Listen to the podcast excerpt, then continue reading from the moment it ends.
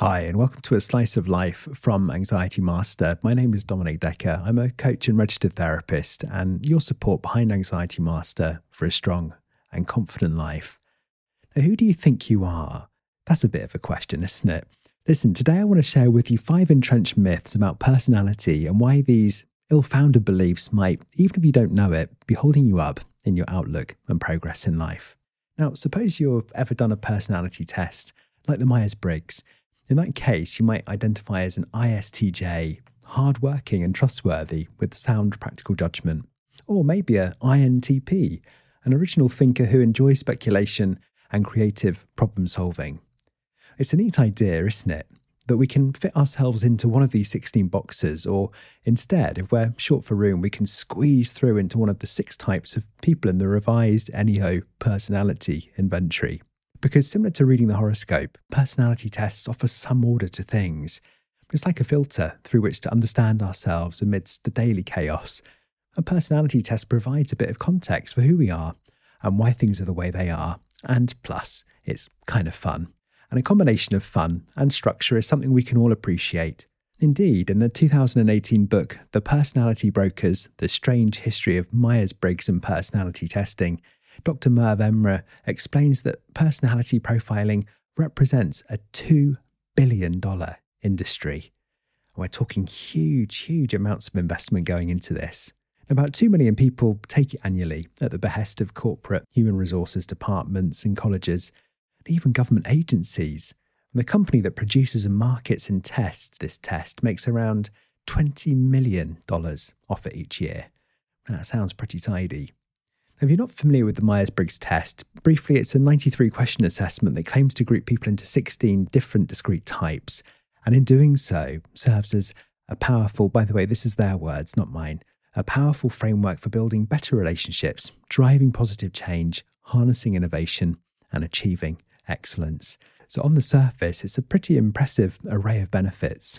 Yet, developed in the 1940s, based on the untested theories of Swiss psychoanalyst Carl Jung, it's worth noting that the test is roundly disregarded by the psychology community. Now, various studies have shown that the test is ineffective at predicting, for instance, people's job success, and about half of the people who take it twice get different results each time. Now, even Jung warned that his personality types were just rough tendencies he's observed rather than strict classifications. He even noted every individual is an exception to the rule, which kind of tells us everything we might need to know about how valid these tests are. Now, suppose you're trying to make significant changes in your life, but you feel stuck or discouraged. In that case, the fact that your personality type doesn't exist, or for that case, even matter, represents welcome news. In other words, rather than being a personality type, your character and personality belong to you. And the most fundamental aspect of your humanity is that you get to make choices and stand by those choices. And this is what the Second World War prisoner of war Viktor Frankl called the last of human freedoms to choose one's own way. And choosing one's way makes us human. And the more we each own our decision making, the more our life and its outcomes will be within our control. So, today I'd like to share some of the myths around personality tests, and as we go, maybe work in some new ideas about who we are and who we might be able to become along the way. So, our first myth, and we've kind of touched on this already, but personality can be categorized. Now, the Myers Briggs tests, for example, they were developed in the earliest 20th century, and neither Katharine Briggs nor her daughter, Isabel Myers, had a scientific background. In fact, they'd never so much as stepped foot in a lab. Instead, the test was based entirely on Briggs's personal experiences. After noticing that she and her husband responded differently to similar situations and that one of their children was much shyer than the other, she began to speculate on some of the personality differences. Myers and Briggs didn't only identify different personalities, though, they also claim that these were innate, so they're kind of something that we carry around with us, they're fixed internal traits. Um, and according to Myers and Briggs, these so called traits like kindness or stinginess, they're not virtues or vices to be cultivated or abandoned, they're simply the way you are. Now, the flip side of this idea was that you shouldn't try to change your personality. Instead, if anything, it was up to others to accommodate your hardwired traits and dispositions. And for this reason, knowing that personality testing has no foundation in scientific evidence is liberating. Because when you stop thinking that you're naturally introverted or impatient, it becomes possible to explore ways of developing your personality if you want to. Well, in essence, each of us is an organism with the potential to adapt and adjust to the ups and downs in life. Mean, this is probably one reason why we've been so successful as a species and should put paid to the idea that we're somehow fixed with our personalities and not able to evolve. And this feeds perfectly into the myth number two, which is that personality is innate and fixed. So, in other words, you are who you are. Your identity is innate, it's something within you, it's fixed, and it isn't going to change.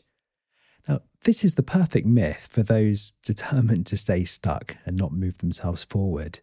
Yet the idea that your personality is innate and fixed doesn't really stand up to any scrutiny. In 2016, a team of researchers published the results of a long running study in the journal Psychology and Aging. It was launched in Scotland in the 1950s, and the study asked teachers to rate uh, 1,208 14 year olds on personality traits such as self confidence, originality, the desire to learn, etc. And 60 years later, 674 of the original participants were retested. And this time, they rated themselves. Now, what do you think the result was? Can you imagine that of those participants who were left and rated themselves, had they changed or were they exactly the same as they were? Well, the result was that there was virtually no overlap between the two tests. Now, this surprised the researchers because they'd expected to find evidence of personality stability over the decades. But the data didn't support this idea. Instead, it busted a myth at the core of personality testing, and that's the notion that personalities are fixed. Because personality modifies over time, it's just that we struggle to anticipate the inevitability of further change in the future. You can take it from Daniel Gilbert. He's a psychologist at Harvard University. And in his research, Gilbert asks people how much their interests, goals, and values have changed over the previous 10 years. Now, in most cases, the answer was a lot. But here's where things really got interesting because despite acknowledging how much they'd changed over the previous decade, most participants only expected minor future changes. This phenomenon has been referred to as the end of history illusion, and it suggests that we can usually recognize that we've changed in the past. I mean, if we couldn't, no one would remove tattoos that they've come to regret or get divorced with from people that they don't love anymore or take up jogging to shed the pounds that they've gained over the years. Yet the future is unknowable, so anticipating changes down the line is kind of challenging and awkward. So instead, we assume that past changes have led us to where we are now and that this is how we'll remain in the future. Yet, of course, this is a false perception because each of us can anticipate and even plan future change. It's just that we tend to forget our own agency, most likely in the autopilot activity of everyday life. And so we often fail to grasp the degree of control available right in front of us. Now, myth number three about personality personality and this concept that it derives from our past. So there's a premise in science known as causal determinism. And um, this is the idea that earlier conditions or events cause everything that happens or exists. And from this perspective, people are determined by prior events, like one domino in a toppling chain. Now, while people appear predictable over time, it follows to think that people's personalities are products of their past. We say things like, oh, I'm like this because such and such a thing happened. And it's true that we are shaped by our experiences and that past behaviour is, to some extent, a stable predictor of future behaviour. Yet the reason for the consistency differs from a fixed and unchanging personality. Instead, it's more to do with the patterns and relationships people get stuck in with their pasts. So, for instance, we carry past traumas that haven't been processed, and these steeply challenging events frame our expectations of life and ourselves. And so, from one perspective, perhaps this stops us from moving forward in a way that we might be able to. Or we might carry an identity narrative based on the past. Let's say, for instance, if as a result of earlier experience we carry a narrative of being socially awkward, we might avoid, as a result, public occasions or interactions with others. And then, as a consequence of limited contact with others, we then bind ourselves to the notion that we are just socially awkward, and then we adopt this as part of who we believe ourselves to be.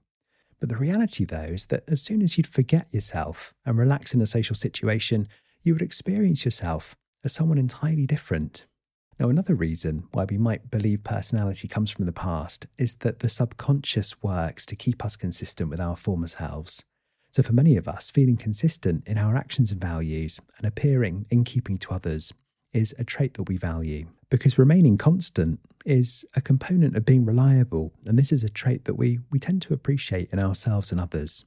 So when you make a decision, there's a good chance that you'd like to stay aligned with your choice. For instance, um, if you've already decided that you'd like to leave a tip before a meal, you'll likely still leave a small something for the waiter, even if the service is mediocre at best. Or if you've already decided to part with your money for something, we often can't wait to finish up at the till and have that transaction done and that internal expectation of completion fulfilled. The final reason we might assume that personality is fixed relates to our environment. In other words, whether the people, cues, and prompts that surround us support our current or future identity. So, for instance, your notion of living healthily and having a healthy and active life will be influenced by the people you surround yourself with and the food you choose to keep in your cupboard because these choices appear to reflect who you are.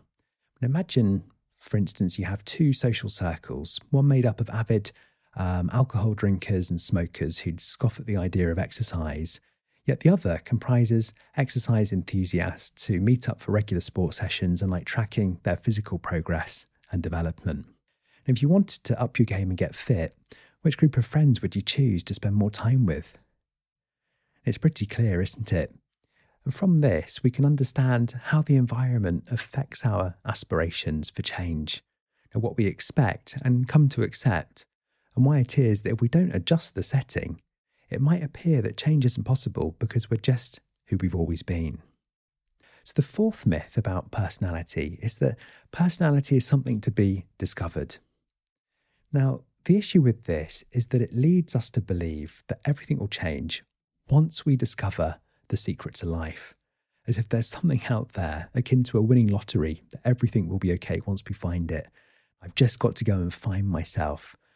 I've met numerous people down the years who've gone off traveling in search of themselves or have taken time out because they're looking to discover themselves. And the truth is, in most instances, those people didn't find what they were looking for because, well, in essence, they were looking in the wrong places. But this is a fairly common belief. Um, for instance, when it comes to finding ourselves in our passion, we often think of it as something we need to unearth and maximize. Yet life hasn't hidden anything, let alone our personality or passion, from us. And thinking life has hidden something from you will render you passive. In other words, we're much less likely to take affirmative action towards what we want if we believe the life waiting for us is something we stumble across. It's akin to trying to start a fire, yet hoping that life will provide the initial spark on our behalf. I mean, the truth is, it isn't going to happen because we need to understand that motivation and inspiration follow the action. Now, motivation is an outcome of hard work, not the other way around. So, most likely, lightning isn't going to strike on our behalf. And in waiting for it to do so, we tend to feel disappointed and our confidence and imagination dwindle along the way. Personality, like passion, motivation, confidence, and inspiration, they're byproducts of your decisions in life. So, in other words, we must take responsibility for creating that initial spark if we want to turn it into a fire. In George Bernard Shaw's words, he said, Life isn't about finding yourself, life is about creating yourself. And that brings us to myth number five that personality is your authentic self. Now, across the United States, Teenagers in recent times have begun calling on their teachers to excuse them from classroom presentations. What's the reason for this? Well, as one team put it in a tweet that apparently was shared over 130,000 times, forcing students to present in front of the class made them anxious. Now, interestingly, many teachers uh, appear to be swayed by this and have gone along with it. And as a result, classroom techniques less demanding than speaking in front of the class are becoming increasingly popular. Now, this might sound like a positive feel good story about how open minded education is becoming, but still, the outcome of this response is actually, I believe, pretty harmful because by catering to these demands, schools validate the notion that young people lack psychological flexibility, and ultimately, this impacts their ability to grow. Now, more often than not, the idea of an authentic self actually holds us back. And this brings to mind an experience recalled by Adam Grant, who's a well known professor in organizational psychology. And he recalled a time where he was giving a, a talk to a room full of people. And he was so incredibly nervous, he could he could barely stand. Like he, he just felt so self conscious and jittery. And he said by the end of the lecture, it was almost as if you know the people sitting in the hall were feeling nervous on his behalf. Now, what he could have done, he, he might have just said, Well, I'm not going to give any more talks because clearly this isn't who I am. I'm just not cut out for it. But in fact, what he decided to do was he forced himself to take on as many lectures as he could. And actually, he gave out um, questionnaires to um, members of the audience afterwards to try and get their feedback to help him improve. And as a consequence, over time, he went from someone who could barely utter a word in front of a room full of people to someone who could competently and confidently deliver lectures. Now, let's imagine if this um, if Adam Grant had just accepted that not being able to talk in front of a room full of people was his authentic self, he would never have made that kind of progress. It was only because he wasn't prepared to accept that as an outcome for himself that he managed to change it. And this brings to mind this idea that there's no growth without resistance. So if we encounter resistance, we go, oh, that's not for me, that's uncomfortable. We take a step back from it. We're never going to be able to grow. Whereas if we encounter resistance and we say, well, this must mean that there's growth just over the horizon, that's when our lives can begin to expand. So, because of who you become, essentially, is a choice. And it's one that only you can make.